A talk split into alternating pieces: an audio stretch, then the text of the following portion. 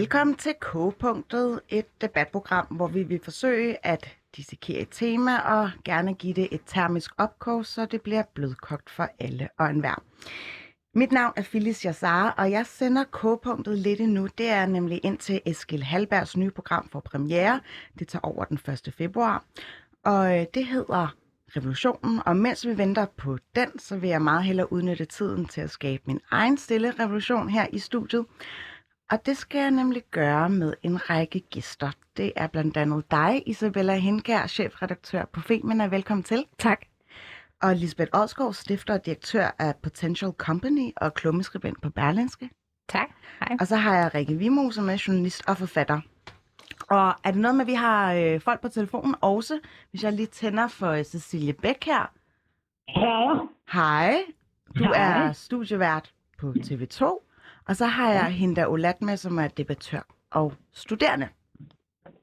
Er du der, Hinda? Yes. Smukt. Yes, jeg kan godt høre jer. Yes, for jeg har nemlig øh, garneret udsendelsen med fuld plade på kvindekvoten, så øh, skal vi ikke zoome ind på øh, feminismen anno 2022. Det er det overhængende tema for i dag.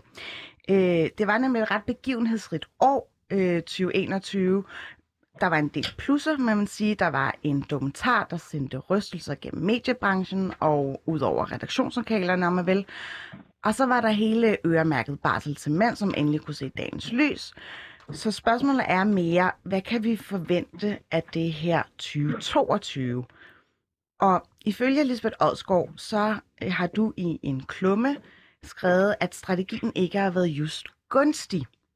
For du ønsker mere eller mindre at sadle om. Du har øh, skrevet følgende. Feminismen valgte den falske vej til ligestilling. Lad 2022 blive året, hvor vi vælger om. Du taler om, at tiden er inde til at etablere en ny feministisk GPS.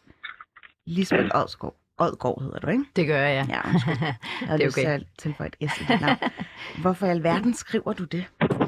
Jamen det gør jeg, fordi øh, at jeg egentlig synes, at øh, feminismen er jo noget rigtig, rigtig langt øh, med, med det, som vi har gjort indtil videre.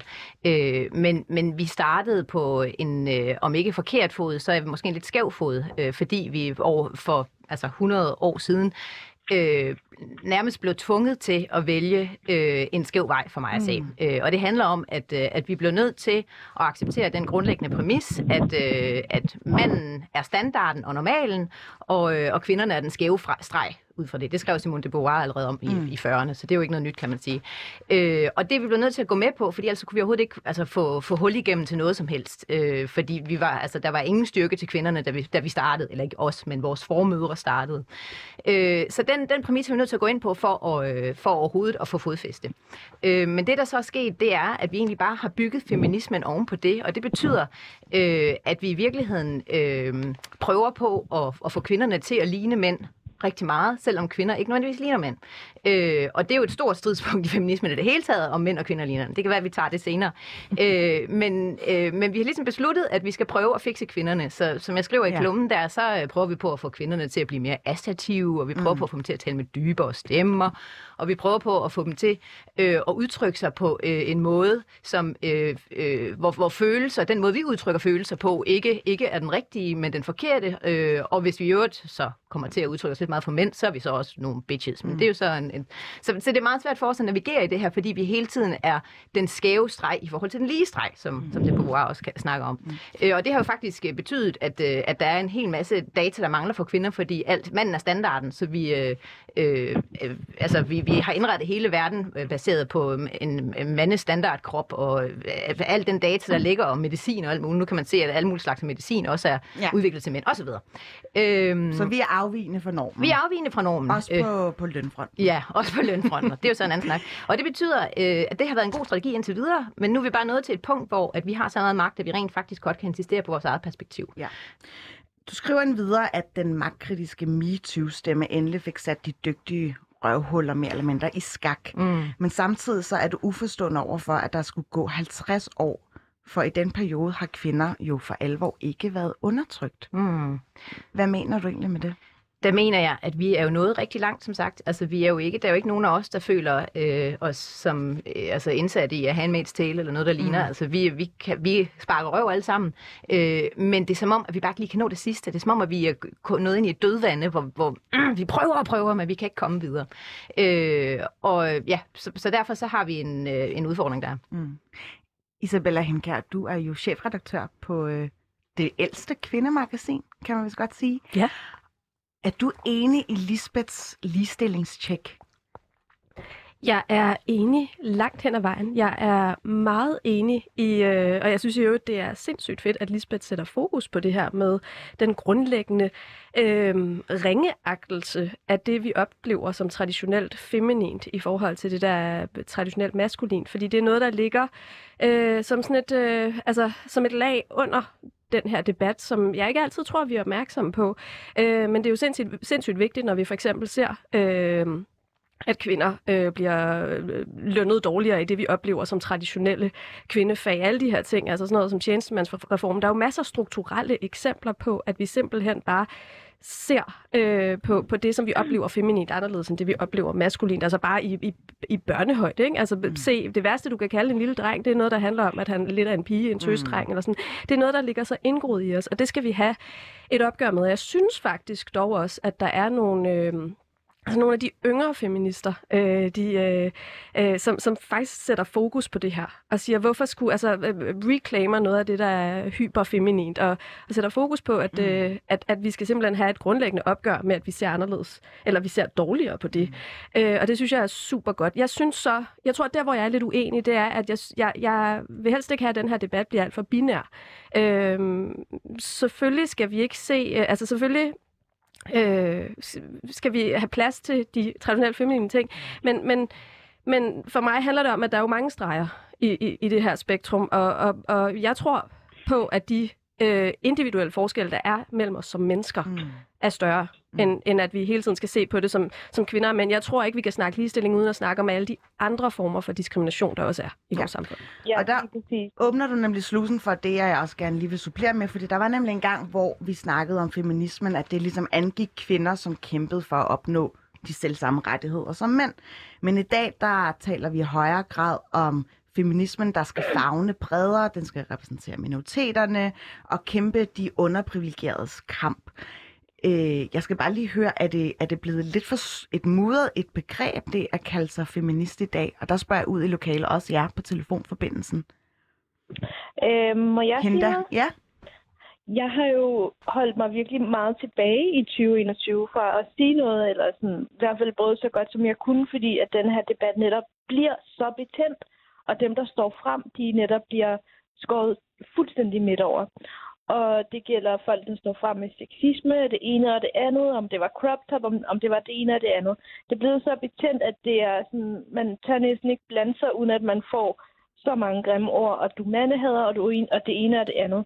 Jeg tror, at vi som samfund kollektivt har brug for at få redefineret, hvad det vil sige at tage den her kamp op, og øhm, hvad det vil sige at være feminist, fordi jeg tror også, at medierne i høj grad har bidraget til, at det mm. her begreb det er så associeret med så mange dårlige ting. Øhm, Men er det ikke fint nok, vil... at, at øh, altså, i tidens morgen, der var det jo en bevægelse, og nu er den så ligesom blevet splintret i diverse fraktioner. Og det tænker jeg er jo en meget naturlig selektion, at, at når en bevægelse ligesom har fået nok vind i sejlene, så forgrener den sig. Rikke, øh, nu, nu mm. kigger jeg lige på dig, fordi du har en bog med, som øh, den udkommer mm. i slutningen af januar, og det den handler, altså titlen hedder Nu taler jeg, og det er en kvinde, det er brev til din datter Anna, hvor du gennem jeg kan lige fem fortælle årtier, lidt, ikke? Fortæller lidt om, om den. Ja, det må du gerne. Undskyld, jeg har ikke læst den. Den udkommer den 21. så du er lovligt undskyldt. Du Jeg har ikke- ikke mulighed for nej. at læse den endnu. Den hedder Nu taler jeg, og jeg har skrevet den som et brev til min datter, hvor jeg ser på min øh, hele mit liv øh, i med det Mm. perspektiv med feministiske briller på, kan man sige. Og det er fordi, at jeg gennem hele mit liv, og på den led er jeg, er jeg lidt uenig med dig, Lisbeth, øh, i at vi har valgt kvinder eller feminister som en strategi at gå ind på mændenes præmisser, fordi det er aldrig en deal, jeg er gået ind på. Det er ikke, øh, hvad hedder det, øh, Altså, jeg har aldrig sagt ja til det, men jeg vil sige, at jeg har været tvunget til det. Og det prøver jeg at forklare min datter i den her bog, hvordan det har været. med et eksempel. Og det er det der med, at vores kultur hele tiden ser mændene som nummer et. Og der er jeg jo enig i din analyse, at det er det, der sker hele tiden, og det gør det stadigvæk. Det har været værre øh, i tidligere tider, og vi er nået langt. Men, øh, men det er det der med, at kvinder hele tiden har skulle, vi har skulle fikses. Når vi ikke har lige løn, så er det kvindernes skyld, har vi fået at vide. Så skal vi lære at forhandle løn. Vi skal lære at se anderledes ud. Vi skal klæde os som mænd. Vi skal lægge vores stemmer dybere. Mm. I stedet for, og det er jo også det, der faktisk er din pointe, ikke? Mm. at vi... Øh, at, at vi kan indgå i et fællesskab eller et demokrati. Altså vi skal ligesom, altså alle skal have lige rettigheder. Det er sådan set det. Må jeg, må jeg svare på det med, med valget? Øhm, i, I forhold til det her med valget, så øh, ser jeg det ikke som et bevidst valg. Man træffer jo Nej. også mange ubevidste valg. Øh, og som sagt, så tror jeg ikke, det kunne være anderledes dengang, da, da, da man startede for længe siden. Det tror jeg. Øh, og du og jeg er jo så unge, Ja. heldigvis, øh, at, øh, at vi har ikke skulle træffe det valg. Det er jo bare kommet ind med, med, med teske, da vi var små, helt fra starten af. Øh, men det, jeg synes er problematisk ved det, det er, at, at vi bliver ved med at bygge ovenpå det. Så på den måde, så er Ja. det jo blevet vores valg, uden at vi har truffet det selv. Ja. Øh, og det er jeg meget enig i. Ja, og så er det jo at, at finde ud af, hvordan kommer vi så, altså, hvordan får vi skiftet spor, så vi Ja. ikke bliver ved med at bygge oven på det, fordi Ja. at så, kommer, så tror jeg simpelthen ikke på, at vi kommer videre. Vi Og det skal er jo tage det, et bevidst valg Ja, om, at vi ikke skal lave os om. vi Lige skal ikke præcis. skamme os over dem, vi er. Og vi skal så skal vi insistere gå på os ind selv. i... Og det er jo lige præcis. hovedet på sømmet Ja. i forhold til, hvad du adresserede, det der med, at det hyperfeminine har jo været et lavere rangeret i forhold til maskuline. Jeg mindes en bog, øh, som vores statsminister, eller tidligere statsminister Helle thorning har skrevet, hvor hun ligesom det her med at, at øh, gå i lyserødt tøj og så videre, det er først noget, hun har taget til sig, efter hun har lagt øh, det, altså det mest øh, magtfulde embede på hylden. Men prøv at forklare, hvad, hvad tror du, vi kan gøre for at øh, gøre krav på at reclaime den her feminisme, så den øh, bliver udlignet, eller måske når på samme niveau som det maskuline? Jamen, jeg synes, øh, jeg synes, det er et rigtig godt eksempel, du kommer med, med øh, Helle thorning Schmidt, øh, der, der, der netop går ind og, ja, og, og, og, og owner øh, det, det, det feminine. Øh, det gør hun så nu, fordi det, det er muligt for hende nu øh, på en anden måde, øh, end det var øh, dengang. Jeg synes, der er masser af eksempler, Mm. der, der taler ind i netop det. Jeg synes, der er rigtig mange øh, mega seje Mm. øh, feminister, der gør det, øh, og som, som, som gør det til deres personlige ærne. Men jeg tror faktisk, noget af det vigtigste, vi kan gøre, øh, og det er jo også det, Lisbeth gør, det er at i tale sætte det her. Fordi jeg tror, at der er mange af os, der slet ikke... Øh, altså igen, det ligger, det ligger som sådan et subtilt lag under mange af de debatter, vi har, men der er jo ikke nogen, der, øh, der siger det højt et eller andet sted. I- Eller, øh, det er der jo så nu, men, men jeg tror, det vigtigste er, at vi begynder at sige det her højt. Mm. At der er en generel og strukturel øh, ringeagtelse af, af, af, af den måde at gebære sig på i verden, som vi forbinder Mm. med kvinder og, og det feminine. Og dermed har vi ikke ligestilling, og for, før vi har et opgør med det, så får vi heller ikke ligestilling. Må jeg, få- må jeg komme med et, lige med et jeg- eksempel? Ja, jeg vil nemlig Nå, bare ja. gerne øh, prøve at henlede opmærksomheden til Cecilie Bæk. Vi har ikke glemt dig. Du er bare forbavsende stille. ja. nej, men, øh, nej, jeg har lyttet, og jeg øh, lytter med, med stor interesse, og jeg er enig i stort set alting, hvad der bliver sagt. Og lige om et sekund vil jeg også godt komme med et bud på, hvordan vi kommer videre med en, en feministisk præget øh, på feminine værdier, feministisk dagsorden. Men først er jeg bare lige nødt til at opponere imod, at vi ikke længere er undertrykt, for det er simpelthen ikke sandt. Altså, det er jo sådan i dag, at det er mændene, der har pengene, det er dem, der får mest i løn, det er mændene, der har aktierne, det er mændene, der har bestyrelsesposterne. Altså, det er kun 19 procent af alle bestyrelsesmedlemmer i Danmark, der er kvinder. Det er mændene, der har lederstillingerne. 15 procent af alle direktører i Danmark er kvinder. Det er mændene, der langt overvejende har den politiske magt. Men har det ikke noget at gøre med, at kvinderne bare har valgt forkert, eller måske øh, bare har interesse ikke- for nogle andre fag? Hvis ikke det er strukturel undertrykkelse, så ved jeg simpelthen ikke, hvad undertrykkelse er. Nej. Men det, det, det vil bare slå fast, det, der, dermed er der også et langt stykke vej nu. Derudover så stod jeg og diskuterede med min 20-årige datter forleden dag, om Anders Mattesens ternede ninja er sjov. Og hun synes, det er stærkt problematisk, at ternede ninja kalder kvinder konsekvent for kællinger, skinker etc. Og så sagde hun bare til mig, og det gjorde et dybt indtryk, jeg kommer aldrig, aldrig til at synes, at det er sjovt at kalde kvinder for kællinger eller skinker eller noget som helst andet. For det er jeg alene i mit 20-årige liv, bare i min tid i grundskolen, har jeg oplevet så mange gange at blive kaldt nedsættende ord baseret på mit køn. Jeg kan ikke synes, det er sjovt. Og jeg fik faktisk et chok. Hun er 20 år. Og, jeg Og fik hun det sej. sådan, Mm. Ja, ja, men jeg fik det også sådan, at vi ikke nået længere. Mm. Mm. Og hun har ovenikøbet gået på sådan en frisindet friskole i Gentofte Kommune. Altså, jeg, jeg bliver sgu ked af, at hun har skulle lægge øre til alt det lort. Og det Ja. siger også noget om, at der er lang vej nu. Ja. Og så vil jeg gerne være konstruktiv og komme med et bud.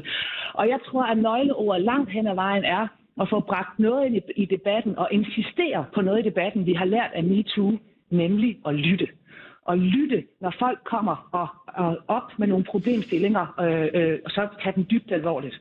Som de for eksempel har gjort på TV2, hvor den advokatundersøgelse, der egentlig handlede om MeToo, afdækkede en virkelig barsk og rå tone, som vi brugte over for hinanden i det daglige. Som det faktisk på altså halvandet år er lykkedes at gøre stort set op med ved et kæmpestort kulturarbejde, og ved at vi havde en ledelse, der lyttede til, wow, det er også rigtigt, vi taler alt, alt for barsk og grimt og maskulint og nedsættende og nedladende og forhåndende til hinanden. Men, Og men det kan handler du forstå, meget om at lytte. Men kan ja. du forstå det der, som Lisbeth siger, at øh, det har været lidt en, en, en falsk præmis, det der med, at kvinder skulle ligne mænd, ikke bare i fremtoning, men også bare udligne helst forskellene. Det har ligesom været et forkert Ja, ben 100 at stå på. 100 procent. Og i et klæder os med mændenes klædedragt på bestyrelsesgangene og alt det der. Mm. 100 procent. Jeg er fuldstændig enig, og jeg er fuldstændig enig i, at vi skal have nogle øh, flere af det, vi klassisk kalder feminine øh, værdier med ind i kampen. Men herunder at lytte, for alle undersøgelser viser også i bestyrelseslokalerne og på ledelsesgangene, der lytter kvinder langt mere end mænd. En, der lytter, er i hvert fald dig, Rikke. Ja. Og nu taler jeg også. Men øh, jamen, jeg er meget enig, Cecilie. Øh, jeg synes, vi, altså, et bud på, hvordan vi skal komme godt ind i 22, det er selvfølgelig at holde momentum med MeToo og alle de diskussioner, der er nu. Det, at vi står fire kvinder her i studiet, det er ikke, har ikke været en selvfølge indtil for nylig. Vi er alle vokset op med mail panels, og jeg har aldrig syntes, det var i orden at blive kaldt kælling, men jeg har været tvunget til at finde mig i det. Mm. Ja. Øhm, og der vil jeg sige, at øh, hvis vi skal videre, så tror jeg, det er vigtigt, at vi får alle til at indse det, som vi er enige om her i studiet og ude på telefonerne, at vores samfund er sexistisk. Der er et Mm. strukturelt problem.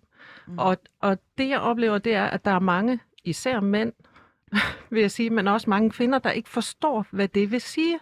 Og det er det, vi ligesom skal have, have beskrevet. Altså, jeg har et par Mhm. eksempler med, men der altså, har også været nogle... til forhandling, ikke? Ja, ja, fordi vi kan ikke starte den her diskussion om løsninger, før vi er fælles om det udgangspunkt. Mm. Men jeg er Øh. så enig, og det er også derfor, vi skal være enormt tålmodige i at forklare også dem, der ikke forstår, hvad det drejer sig om. Ja. Helt stille og roligt, og heller Enig. ikke afskære dem fra debatten. Det er noget af det, der skræmmer mig mest, Ja, ja, alle dem, der er føler, rigtigt. at de ikke kan være med i den her debat, fordi den er barsk, og man Ja. kan komme til at træde forkert, og Men så er man... Cecilie, Der skal være plads til at blive klogere. Nu, nu siger jeg bare lige, du, du stillede dig jo frem i lige netop, som du siger, i øh, den her dokumentar, MeToo Sexisme bag skærmen.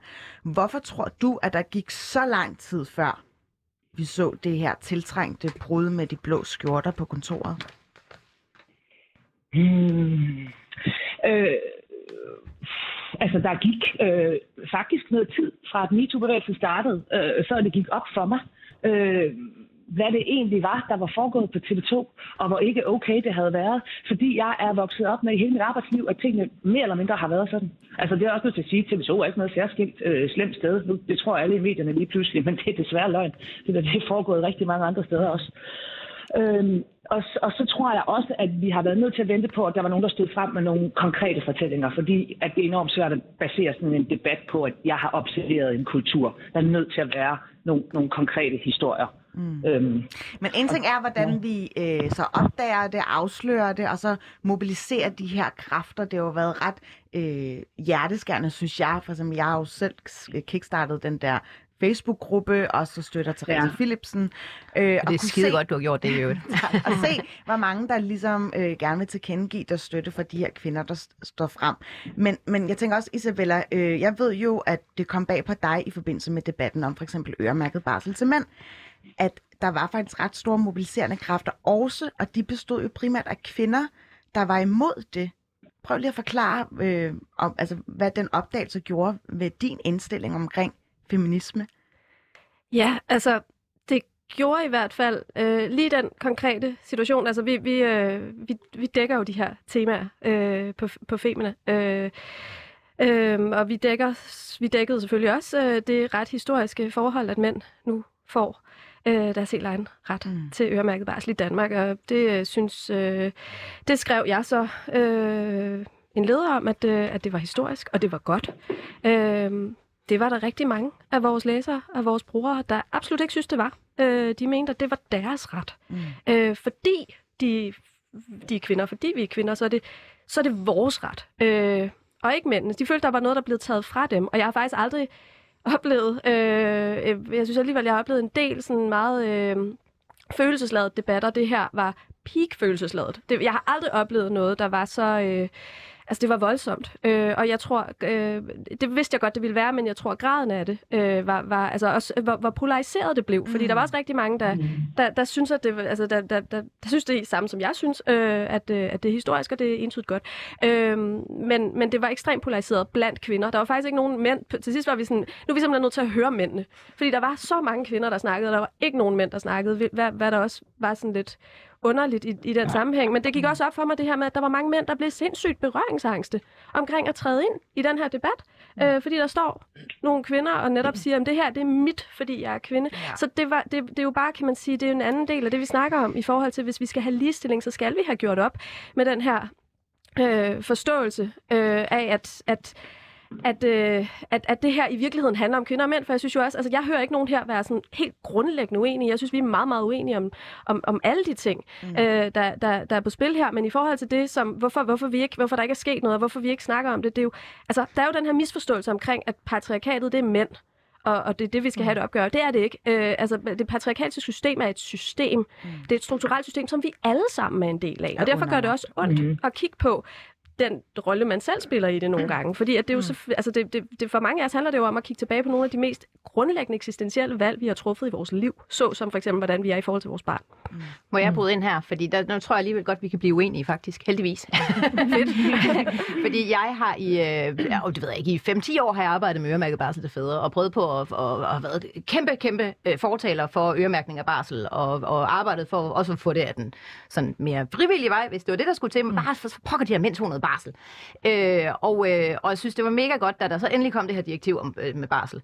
Øh, så, øh, så kom jeg til at høre på nogle af dem, som, som du nok har slået dig på, kunne jeg forestille mig, og Femina slog sig på. Øh, øh, og så, så gjorde jeg en vild opdagelse, fordi jeg tror mange, eller min oplevelse er, at mange af dem, som rent faktisk, øh, som Femina var, blev uvenner med på det tidspunkt der, øh, det er rent faktisk kvinder, som føler lige præcis, at hele deres kvindelige erfaringsunivers bliver ikke hørt. At de er den skæve mm. streg, at nu er de undertrykt igen, og de bliver undertrykt endnu en gang, og det er simpelthen ikke rart for dem. Og det kan jeg godt forstå, fordi øh, det er måske den eneste rettighed, som kvinder har fået tilkendt sig på arbejdsmarkedet, det er barslen. Og så pludselig så er der nogen, der kommer og siger, jamen I er gode møder, men, men faktisk ikke så gode, og nu skal far også have noget, og så må I gå tilbage på arbejdet. Det har de ikke nødvendigvis lyst til. Og jeg er ikke en af dem, fordi jeg har selv øh, faktisk taget rigtig kort barsel, og nogle gange mm. har jeg arbejdet under barsel, fordi jeg er selvstændig osv.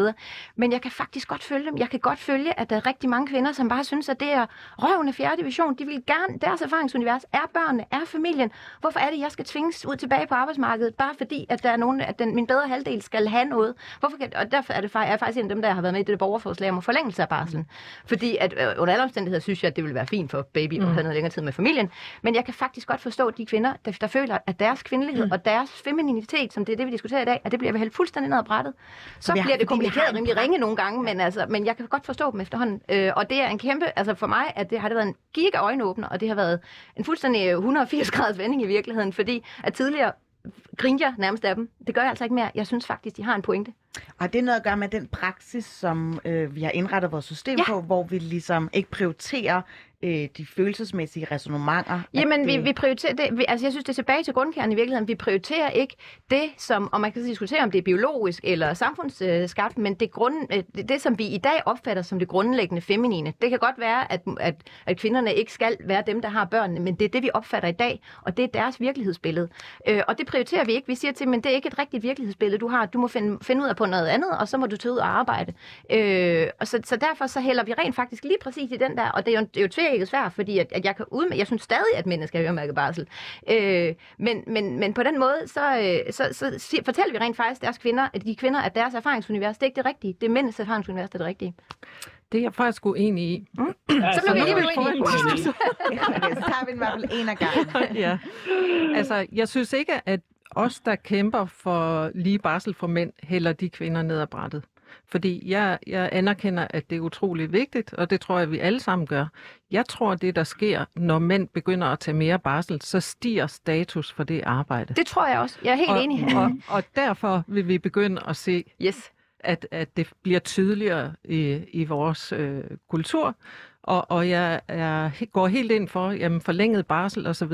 Jeg synes, det er ærgerligt, øh, at der er kvinder, der går imod, at mænd skal have lige så meget barsel som dem.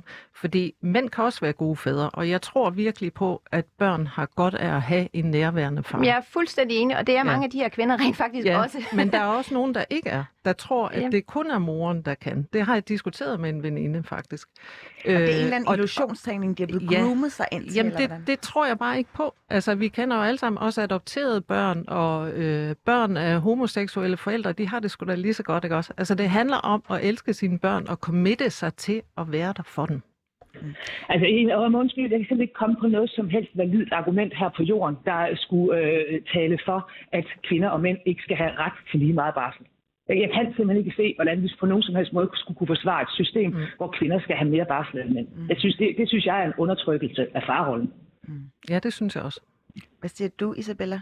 Bare lige her på en kort Jamen, bemærkning. øh, ja, øh, jeg er enig i det, der lige blev sagt. Øh, øh, og samtidig så er jeg jo også øh, enig med dig, Lisbeth, i forhold til, at det, der også gik op for mig, det er, at vi er nødt til at tage det her sindssygt seriøst i forhold til, hvis vi skal kunne kommunikere, og frem for alt, hvis vi skal, jeg tror, det værste, der kan ske for, øh, ja, for, for, for, for den feministiske bevægelse, det er i virkeligheden, at, at de forskelle, at den øh, polarisering bliver så voldsom, så projektet mm. på en eller anden måde øh, øh, øh, øh, ja, øh, bliver forhindret af den årsag. Ja. Og i forhold til det, som, som du også var inde på, øh, i forhold til alle mulige former for forældreskab, det, det er så der, hvor jeg synes, vi er også nødt til at på en eller anden måde at sige, at feminismen og kvinders ligestilling og kvinders rettigheder eksisterer ikke i et vakuum.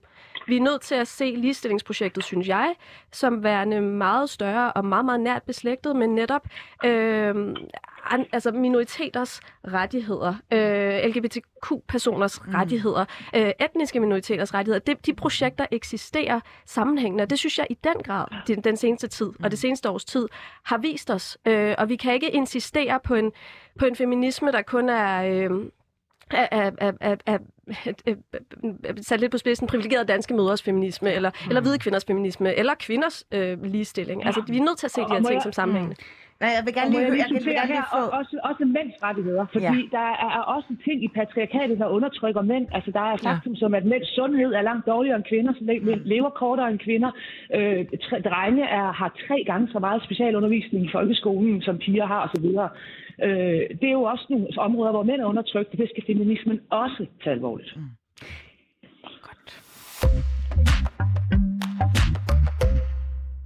Altid også. Øh, med mig i studiet har jeg Lisbeth Odgaard og øh, Isabella Hinkær og Rikke Vimose og Cecilie Bæk. Og Hinda Olat, du er stadig med, ikke også?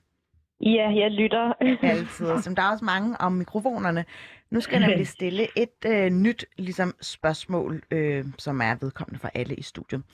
Fordi det at kalde sig feminist er nærmest blevet sådan en allemands øh, eje af, en- af, af, hvad skal jeg sige, markat, man gerne vil bryste om sig, eller kaste om sig. Og hvor er det dog også glædeligt, og der er også en, øh, en chefredaktør på et af landets største sådan, tidligere tider sådan, lummeraviser, Ekstrabladet, som kalder sig selv for feminist. Og det får mig bare til at tænke på, udvander det ikke også lidt begrebet, eller bliver det bare øh, sådan generelt sværere at udstede kritik, øh, når magten spiller jo på samme hold som en selv? Hmm. Skal jeg, øh, skal jeg sige noget om det? Det må du da gerne. Jeg tror, du har haft en lille beef med, øh, med det Ja, medie. nu har jeg været i diskussioner med Henrik Kvartum om det her. Jeg bliver nødt til at sige, altså når han slår sig selv op som feminist, men samtidig laver de der skjulte angreb, han gør på MeToo, ved at påkalde sig et hyggeleri, som han fortsat mangler at dokumentere, så kan jeg simpelthen ikke betragte det som andet end rendyrket gaslighting. Mm. Nej. Men er det blevet for nemt at kalde sig selv feminist? Altså skal der være større, altså er det en beskyttet titel? Skal der være sådan en kontrol? Nej, det skal han have lov til. Det skal han have lov til. Jeg håber bare, folk kalder hans bullshit, altså. Mm. Men, men Men han, det er, blevet, ja, hende der. jeg synes også, det er blevet sådan en slags... Øhm, der er gået ret meget mode i det der med at kalde sig feminist, for ligesom at fremstå på en bestemt måde, at det bliver meget performativt. Det der med, at Nå, okay, nu kan jeg ikke tillade mig andet, så siger jeg det, selvom jeg egentlig er med til at bidrage til, at der er vildt meget sexisme og ulighed og klasseulighed og racisme og det ene og det andet. Altså jeg møder alle mulige mennesker, også bare sådan, nu er jeg 25 år og på Tinder, og jeg møder også bare så mange røvhuller, der lige pludselig er feminister, fordi der ligger fisse i det. Eller sådan, jeg har det bare. Det er da et plus, at der begynder at være fisse i det, tænker jeg. Så går det fremad. Jo, men er det ikke, er det ikke lidt øh, et, et ærgerligt incitament, at man Jo. ligesom, at der er gået mod i det, at det er blevet det nye sort at kalde Jo. sig for feminist? Altså, jeg, jeg, jeg har det lidt sådan, at, at der jo... Altså, igen, det, det, man skal jo kigge mod magtens tænder på en eller anden måde, at det er der, feminismen gerne skal vokse frem. Mm. Øh, jeg ved, at rigtig mange magthavere, opinionsledere, eller hvad det nu hedder, øh, har svært ved det, altså særligt mænd. Altså det der med, med at være privilegieblind, som jo også er noget, man har talt meget om over de senere år. Øh, det er der flere og flere, der ved, "Jamen, jeg tror nok, jeg er privilegieblind, men jeg ved ikke helt, hvad det handler om, og jeg kan ikke rigtig finde ud af det, men jeg vil rigtig gerne være feminist, fordi det er jo ret fedt, og jeg vil gerne, at kvinder har det bedre, og bla bla bla. Øh, men det er jo bare mega svært. Altså det er jo også svært for os andre, og vi, og vi er uenige øh, sådan, på, på- på, nogle forskellige facetter og sådan. Øh, altså, der er jo ikke én rigtig feminisme. Altså, det er lidt, lidt det samme, som når man, når man pludselig, når der blev opponeret mod, at nu var der forskellige slags af pride, og nogen var kun for dem, der var brune, og når, så var der noget, der var for andet og sådan noget. Altså, man bliver nødt til at være inkluderende. Det er jo også en del af feminismen. Øh, selvfølgelig, netop som jeg er enig med Cecilia Bæk i forhold til Lee Kvartrup, at, øh, at det, det dutter ikke. Men, øh, men han har jo en anden agenda, kan man sige, tror jeg også. Øh, mm. Men altså, vi bliver nødt til at inkludere folk, så længe de gerne vil gøre det, øh, vil prøve at blive bedre. Øh, så må vi jo alle sammen prøve at blive bedre undervejs. Helt enig. Feminismen er nødt til at være et bredt projekt, ellers så lykkes den ikke. Så bliver det en lille elite, der sidder og råber op om nogle ting, som, som den bredden ikke forstår, og så kommer vi ingen vegne. Men, Men men lige netop, og jeg har også tidligere virkelig prøvet at gøre sådan meget ud af at snakke om, at sexisme egentlig også, altså MeToo efter Sofia Linde er blevet meget irriteret, fordi jeg kender der så mange brancher og så mange mennesker også fra mit bagland, som overhovedet ikke har det der mikrofon til at sige, jamen mm. det her, det har stået på siden vores øh, oldemødre var, eller sådan, det er meget for en bestemt øh, type mennesker, og det er det, vi skal væk fra. Det skal ja, det skal omfavne bredt, og det skal give alle andre mennesker også styrken til at stå frem og sige, det eksisterer også her. ja, altså, det er faktisk det, jeg også gerne lige vil få dig til at sætte et par ord på hende. Der synes du, at i det begivenhedsrige år, vi har haft i 2021, at det måske har overskygget for nogle andre dagsordner, som også fortjener lidt shine? Jamen, jeg, jeg, jeg synes, altså, det er ikke fordi, jeg vil gå tilbage og sige, at det var spild, for det var det på ingen måde. Det var helt afgørende, og jeg kunne ikke se nogen mere en helt eller jeg kunne se nogle andre måder, det skulle blive gjort på. Men jeg savner også lidt, at det bliver mere nuanceret, at der også er nogle andre mennesker, der også øh, får mikrofon, eller i hvert fald, at deres historie også mm. bliver belyst. For eksempel folk, der sidder på udrejsecentre. Altså, tror jeg ikke, der er noget sexisme i deres liv? Har der ikke hele tiden været ulighed i deres liv? Jeg kunne også godt lide den form for feminisme, vi var begyndt at bevæge os ud i i 2020, hvor vi også kigger på sådan noget som klasseulighed og raceulighed og alt muligt andet. Men altså, jeg ved godt, at der kan ikke være plads til, at vi kan have alle dagsordner på samme tid. Jeg kunne, øh, jeg under øh, sexisme-debatten øh, 2021 alt, og jeg synes bare, det var så fantastisk. Men vi skal også være mere intersektionelle. Vi skal også kigge på dem, som aldrig har skrevet debatindlæg. Vi skal også mm. lytte til de kvinder, som øh, ikke Som har ikke er ressourcestærke og tørklæde, Som medietrænede. sidder på Ja. øh, krisecentre og på ja, alle mulige andre steder ude i samfundet. End mediebranchen og filmbranchen. Ja, jeg er meget enig. Øh, og jeg tror bare, at, at den her overordnede sexisme-diskussion, hvor jeg og andre meget privilegerede hvide kvinder tager ordet, er nødvendig for, at det kan sprede sig til. At, altså, vi skal bare være opmærksom på, at vi er inkluderende og, og ser dem, der er sværere end os selv. Øh, men hele den her store feminisme, disk, overordnede feminisme-diskussion, tror jeg kun øh, kan være godt, øh, gøre noget godt for de her grupper også. Mm. Mm. Jeg vil faktisk gerne lige nå til vejs ende i øh, din klumme, Lisbeth mm. Odgaard, fordi du siger først, at vi kvinder bliver øh, betragtet som ligeværdige med vores unikke bidrag, øh, vores unikke kvindelige bidrag, så kan vi øh, på det eksistentielle, eksistentielle plan, skriver du, så kan vi først dertil hverken fryse, når nogen tager tilløb til overgreb, eller deltage aktivt i sladeren om, hvem der fik et stykke med chefen i går for at passe ind i samfundet eller på jobbet. Prøv lige at uh, sætte et par ord på, hvad mener du egentlig med det? Altså først og fremmest så er det jo en afregning på starten, at debatten ligger. Ja. Men øh, jeg mener, at øh, hvis vi som kvinder har hvor, altså rent faktisk kan udtrykke vores eget erfaringsgrundlag, vores, altså vores eget kvindeliv øh, øh, og, og vores, vores feminine, feminine tilgang til verden, øh, så behøver vi ikke gå med på snakken, så behøver vi ikke gå med i mandeklubben, og vi behøver heller ikke, og, øh, og altså, så, så, så behøver vi, kan vi også sige nej tak, når der er der nogen, der kommer og siger, skal du ikke med på toilettet, eller hvad det nu skulle være, ikke? Øh, Øhm, fordi at vi er stærke nok i os selv, og vi har det kollektive selvværd, som er så bravende lavt i øjeblikket i kvindekønnet i det hele taget. Det, vi ved, at vi har hinandens ryg, men lige nu er der ikke nogen, der har hinandens ryg, fordi vi alle sammen ikke har et højt selvværd øh, kollektivt igen. Mm. Øh, så derfor så, er der ikke, så, så, så, så kan vi sige fra alle de der steder, hvor vi i, øh, nu ikke kan sige fra i virkeligheden. Men jeg troede, vi netop havde opnået den her store portion af selvværd, fordi vi havde prøvet at efterligne mændene så meget. Ja, men det er, det er jo netop derfor, vi ikke når hele vejen. Vi har ikke nået hele den der store ah, portion af selvværd. Selvtillid, ja. selvværd, du ved. Øh, altså, der er, øh, vi, det kan godt ske, at vi er nået et højt niveau med, med selvtillid, men selvværd er altså stadig et, et, godt, et godt stykke vej dernede, og vi kan ikke komme videre, før vi hopper over på næste spor. Mm. Isabella, noget som I gør på Femina, det er vel at banke en masse selvværd ind i jeres kvindelige læsere. Køber du den der med, at hvis vi først øh, får vores kvindelighed på plads, så kan vi for en gang skyld øh, sige ordentligt fra, og måske for en gang skyld øh, lønforhandle på bedst mulig vis? Nej, det, det gør jeg ikke. I hvert fald ikke øh, den måde, som du som det bliver fremstillet på der. Jeg, øh, øh, jeg synes, det der har været helt afgørende. Øh, både i, øh, i forhold til MeToo-debatten, øh, men også i forhold til øh, en af de, øh, synes jeg, kæmpe store øh, sejre for ligestillingen, vi har haft øh, i en øh, senere tid, som var den nye samtykkelov, som øh, faktisk øh, lader til at virke efter hensigten. Øh, det er, at vi, øh, vi skal væk fra det der med, at det er vores opgave og pligt i enhver sammenhæng at sige nej. Jeg synes, det er godt, at vi får fokus på, at hvem er det egentlig, der bærer ansvaret her? Jamen, det er de øh, mænd, der ikke kan finde ud af at opføre sig ordentligt, altså med grænseoverskridende. Øh, det, det er dem, der skal holde op. Det er dem, der skal lade være. Det er hele det system, der er bygget op omkring de super betændte øh, strukturer, som der skal gøres noget ved. Det er ikke, jeg tror, det var dig, der mm. sagde det, Rikke, det her med, at det er ikke kvinderne, der skal fikses, mm. eller blive bedre, eller lære at sige fra. Øh, det, det synes jeg, vi er på vej væk fra, og det synes jeg grundlæggende er rigtig godt. Det er jeg fuldstændig enig i. Nå, så du vil...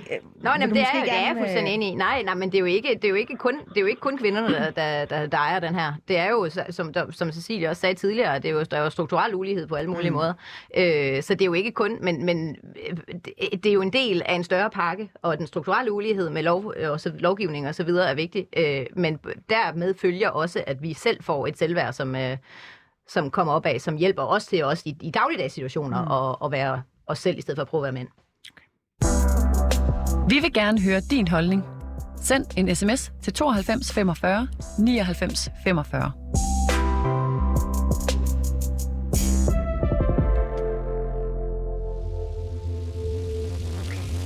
Ja, vi diskuterer feminismen, og for sådan en rugpige som mig, har jo øh, mange års studier bag mig øh, på Roskilde Universitet, hvor man dyrker meget øh, feministiske øh, skrifter, altså akademia, øh, og der blomstrede tanken allerede som ung studerende, den her tanke om, at eller mission om at omvende hele patriarkatet til matriarkatet.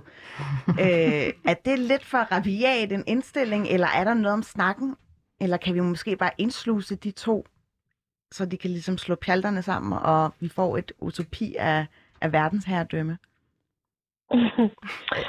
Må jeg sige noget? Ja, hende Altså for at være helt ærlig, så tror jeg aldrig, det nogensinde kommer til at lykkes, fordi at de patriarkalske strukturer ligger vidderligt i vores gener. Det er så indgroet. Altså jeg tror aldrig, der vil komme sådan et overherredømme, hvor kvinder har mere magt end mænd sådan helt strukturelt. Det tror jeg ikke på.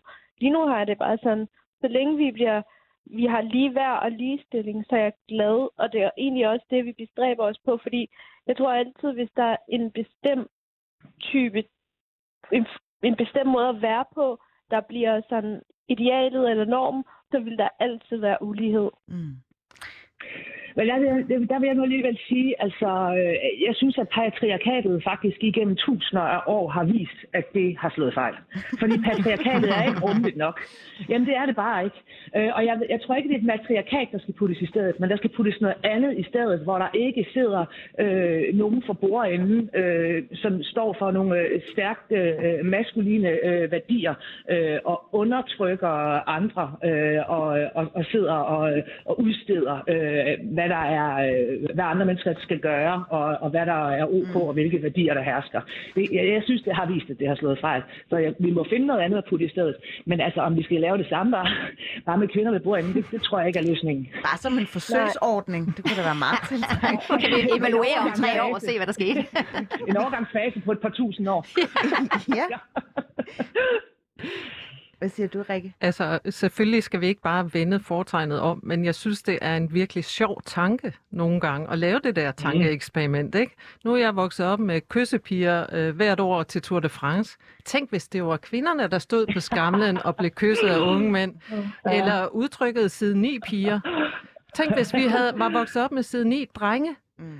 Altså, før nævnte Kvartrup nu, han har jo så øh, hævet fanen og sagt, nu skal der også være plads til mænd, men han kalder det faktisk ikke side 9 drenge, hvis I lægger mærke Nej. til det. Han kalder det mænd. Nej. Så han umyndiggør ikke øh, Nej, mændene og, på og samme det, måde som det er det, vi er vokset op med. Altså, jeg er 52 år, ikke? Mm. Sådan har det været hele mit liv. Øh, og jeg synes bare, det er et enormt sjovt tankeeksperiment, men, men det, vi skal frem til, er selvfølgelig, at vi skal give hinanden lige muligheder og se med hinanden, se hinanden som ligeværdige. Jeg vil gerne lige kaste en bold i luften, også fordi inde i den her øh, gruppe, som jeg administrerer, der var der en, der skrev her for nylig, at hvis man kunne få bugt med prostitution, at det er det, der ligesom har været roden til, at kvinder er blevet objektiviseret i en årrække, så kan vi for alvor ligesom få en vis mis ligeværd øh, affære mellem mænd og kvinder. Nu blev der stille. Jeg vil godt prøve at sige noget om det. Ja. For det har jeg også med i min bog, fordi jeg har diskuteret det med min datter, som jo er fjerdebølge feminist, og jeg er vel selv øh, for min alder, kvæg min alder hedder det. Hvad er du Tredje bølge tredje feminist, bølge, ikke? Okay. Øh, altså jeg vil sige, grundlæggende har jeg haft og har til del stadig, jeg har virkelig svært ved at ryste af mig, et, øh, en, en instinktiv modstand imod prostitution, fordi jeg synes, øh, kvinder derigennem bliver kropsliggjort og objektgjort og set ned på, og sådan, det er min erfaring. Mm. Men Anna, min, øh, min datter, har det jo lidt anderledes. Altså hun siger, at det er netop mit blik på de her kvinder, Mm. der tingsliggør dem. Og det prøver jeg så, altså jeg kan godt se, hvad det er, hun siger. Mm. Øh, jeg synes bare sådan, i realiteternes verden, er det meget ofte sådan, at, øh, at mændene ser på kvinder som en ting, de bare kan købe. Og hun siger, jamen, øh, sexydelsen er jo ikke hendes krop. Altså, når hun har, det er en ydelse på, på linje med, øh, med, med, de, med det arbejde, som Amazon-arbejderen Mm. øh, lægger på Amazon-lageret. Men kan du godt se, at det, altså, grunden til, at jeg synes, det var interessant at bringe spil her, det er jo fordi, at det måske er beslægtet med hele det her begreb med at være fuckable, at det øh, i højere grad har en større værdi som kvinde at se godt ud. Selvom du er en fantastisk øh, chef, selvom du er en fantastisk pædagog, eller sådan, øh, du, der er ligesom nogle andre parametre, du også skal brillere på, øh, og det er ikke nok at bare øh, hvad der være god til et arbejde. Du skal også se helst lidt Men, men godt jeg, ud. jeg tror bare, at der er noget, der kommer, går forud for prostitutionen. Mm. Øh, det er jo hele reproduktionen og vores syn på, rep, på, på, hvor, altså på reproduktionen, der, der, der er problemet i virkeligheden. Altså, øh, man, altså i gamle dage, øh, der kunne man ikke lave børn, uden at der var en mand og kvinde til stede. Det kan man så nu. Øh, øh, og, øh, og jeg tror, altså, øh, jeg tror det, det, det med, med, med sex, det, det er jo noget med reproduktion. Mm. Og jeg tror faktisk ikke, at det er prostitutionen, som nødvendigvis øh, er problemet, fordi jeg tror jeg er meget enig med din datter. Øh, mm. Men jeg tror, at lige i øjeblikket, hvor, altså det er en af årsagerne faktisk til, at vi har nået et, et styrkeniveau, det er, at reproduktions... Øh, øh, opgaven, den ser anderledes ud nu, fordi vi rent faktisk godt, altså vi kvinder kan godt få børn selv, uden at der skal en mand involveres. Og det stiller jo mænd enormt svagt lige pludselig. Så har vi pludselig fået en kæmpe, kæmpe styrke, som vi aldrig har haft tidligere. Mm. Øhm, og, og, og hele det kommer til at være en game changer i forhold til den måde, vi ser altså netop fuckability og sådan noget. Fordi vi behøver ikke være fuckable. Vi kan bare, vi kan bare lave børn selv, hvis det er. Mm. Øh, så, så jeg tror ikke, jeg tror ikke så meget på, at det er prostitutionen, der er udfordringen. Jeg tror, det har været den her, altså det, den teknologiske, ud, teknologiske udvikling er nået til et sted, hvor at, at vi kvinder ikke behøver mændene længere. Så er det faktisk, og der er det så, at mændene begynder at blive de svage, for de kan ikke få børn, uden at der er en kvinde til stede endnu. Så de kommer til at deevaluere sig selv. Ja, jamen, på, jamen, det, det, jamen der, der kommer til at være et, et hul der, tror jeg, som, ja. øh, som på, igen på det eksistentielle, ek, det var utroligt, eksistentielle plan ja. øh, gør, gør, gør mændene svagere. Jamen altså, jeg må også erklære mig enig ja. med, med, med Anne øhm, i, i, i den sammenhæng, og jeg tror, grunden til, at jeg synes, det er en sindssygt vigtig debat, og jeg tror faktisk, det er, det er meget tankevækkende, når du, når, mm. når du siger det på den måde, fordi at jeg har også haft den her diskussion med, med, med min mor øh, mange mm. gange, øhm, og jeg tror, det er en, en af de ting, der, der måske... Øh, splitter øh, inden for de forskellige bølger øh, af mm. feminisme. Men jeg må bare sige, at jeg synes, at øh, altså, den måde, vi, vi øh, ser på og, og taler om sexarbejde i vores øh, kultur, øh, er et godt eksempel på det, som Hinder også var inde på, i forhold til, at vi er simpelthen nødt til at gøre den her bevægelse rummelig. Mm. Vi er nødt til at... Øh, altså, der, vi, vi redder ingen ved øh, den måde, vi, øh, vi, vi, vi tror, at vi skal. Øh, redde øh, nogle kvinder ved at forbyde deres job og, og fjerne mm. deres forsørgelsesgrundlag. Mm. Det, øh, det synes jeg er en helt forkert og, og, og øhm, også øh, øh, øh, disrespektfuld måde at gå det her på undertrykkende måde og, og, og, og gå til de her kvinder på. Mm. Vi skal invitere dem øh, indenfor. De har lige så meget ret til at være en del af den her bevægelse, mm. som også er deres, øh, som udgangspunkt har deres. Jeg underkender ikke, at der er masser af problemer forbundet med sexarbejde, men, øh, men deres sexarbejde er også et arbejde, det er vi simpelthen nødt til, øh, synes jeg, at slå to streger under i den her debat. Mm. Ja. Det tror jeg også, jeg er nået frem til, faktisk. I, ja, og, og det er klart, men, men det vi bare er nødt til at kigge på, det er, hvordan sexarbejdet fungerer mm. i dag. Og der er jeg simpelthen nødt til at tage nogle 70 år i min mund, fordi der foregår altså, det foregår altså på yderkanten af et økonomisk og socialt proletariat. Ja. Mm. Hvor det ikke er, at en kvinde, som er sexarbejder, har en lækker butik, hvor hun har nogle varer, nogle mænd kan komme ind og vælge imellem. Det er, at der kommer en mand forbi og smider 500 kroner, og så skal hun servicere ham præcis på hans præmisser. Mm. Og det synes jeg stadigvæk er et gigantisk øh, problem og et undertrykkende problem. Så det betyder, at hvis vi skal, øh, og det er ikke fordi, at jeg på nogen som helst måde ringer efter sexarbejderne, men hvis vi ligesom skal sige, det er et øh, fuldstændig øh, ok stykke arbejde på lige fod med alle andre jobs, så skal der, skal der bringes nogle ordentlige forhold ind i den branche, som ja. ikke eksisterer i dag. Mm. De skal have en valgmulighed. De skal tage det på frie, ja. altså de skal have mulighed for at tage et andet valg. Mm. Enig, ja. men det er strukturerne igen. Altså ja. det er systemet, ja. vi er nødt til at kigge på. Ja. Mm.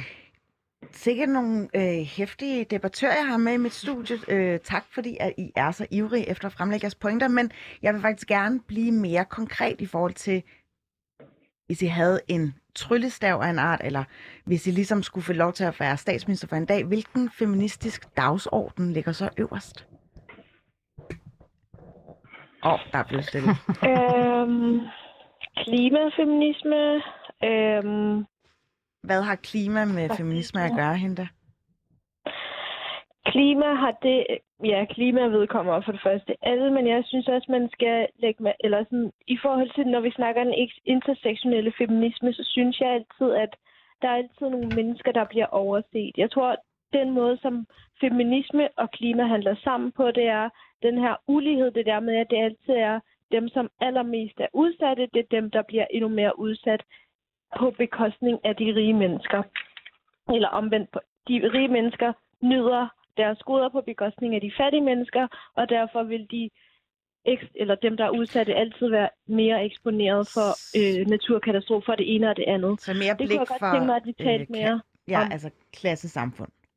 Ja, øhm, og det er jo også feminisme. Øhm, jeg tror også, jeg vil sætte vildt meget fokus på det her med kvindefag og mandefag. Og så synes jeg egentlig også, at øhm, vi skal fortsætte med at snakke om feminismen, som vi gjorde i 2020. Øhm, 2021. nej, i 2020 med Black Lives Matter øhm, okay. bevægelsen. Ja. Det vil jeg prøve i hvert fald sætte fokus på, hvis jeg var statsminister for en dag. Fedt. Hvad med dig, Lisbeth?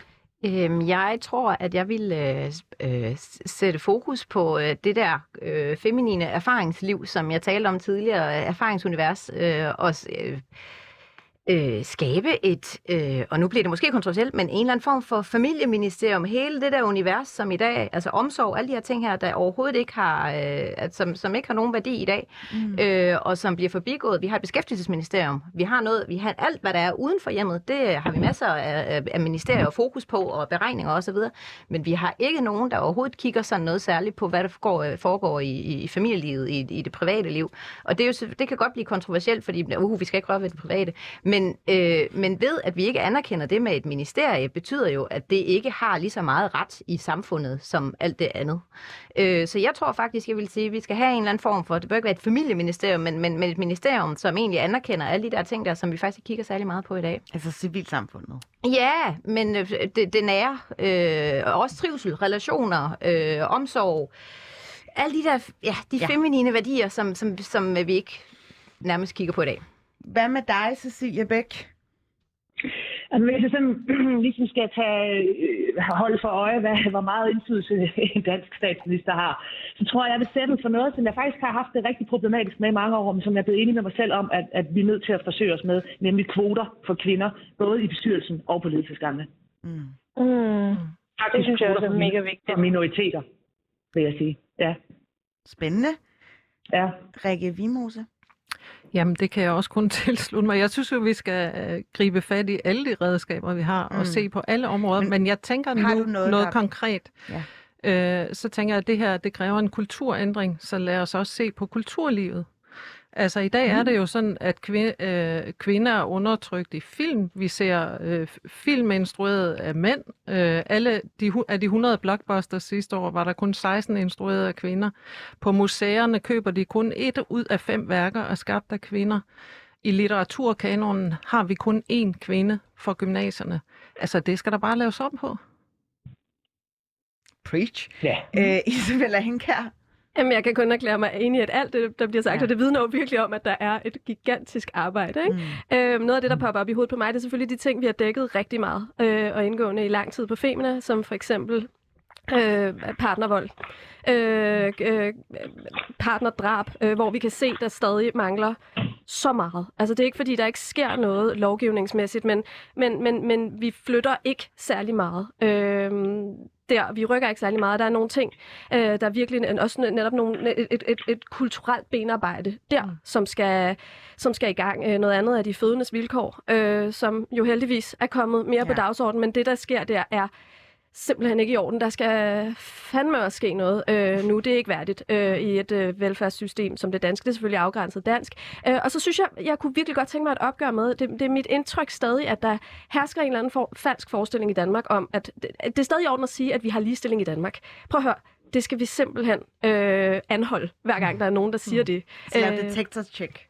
Ja, det, ja præcis. Altså, vi, er nødt til at, vi er nødt til at stoppe. Altså, det, der er mange debatter, der stadig starter med en præmis om, øhm, har vi ligestilling, eller har vi ikke ligestilling? Det er ikke det sted, debatten skal starte. Vi har ikke ligestilling i Danmark. Så lad os sætte det op som præmissen, og så snakke om løsningerne. Mm. Jeg håber, Peter Hummelgaard, han skriver ned, om han selv 24 Det må vi håbe.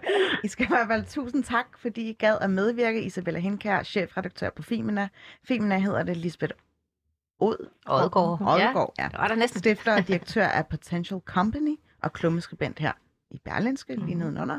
Og Rikke Vimose, journalist og forfatter, og også tak til jer, der er med på telefonen, Henter Olat, debattør og studerende, samt Cecilie Bæk, tv-vært. Og så vil jeg også gerne lige takke holdet bag den her udsendelse. Det er Simon B. Porser, Sara Bæk, som har været til rettelægger, og redaktør Julie Grav, som kommer til at overtage mikrofonen på den anden side af nyhederne. Så bliv endelig hængende, for hun kommer til at skrue helt op for den royale snak, når de skal snakke om dronningens Margrethes 50 års regeringsjubilæum. Det var alt for nu. Tusind tak, fordi I lyttede med.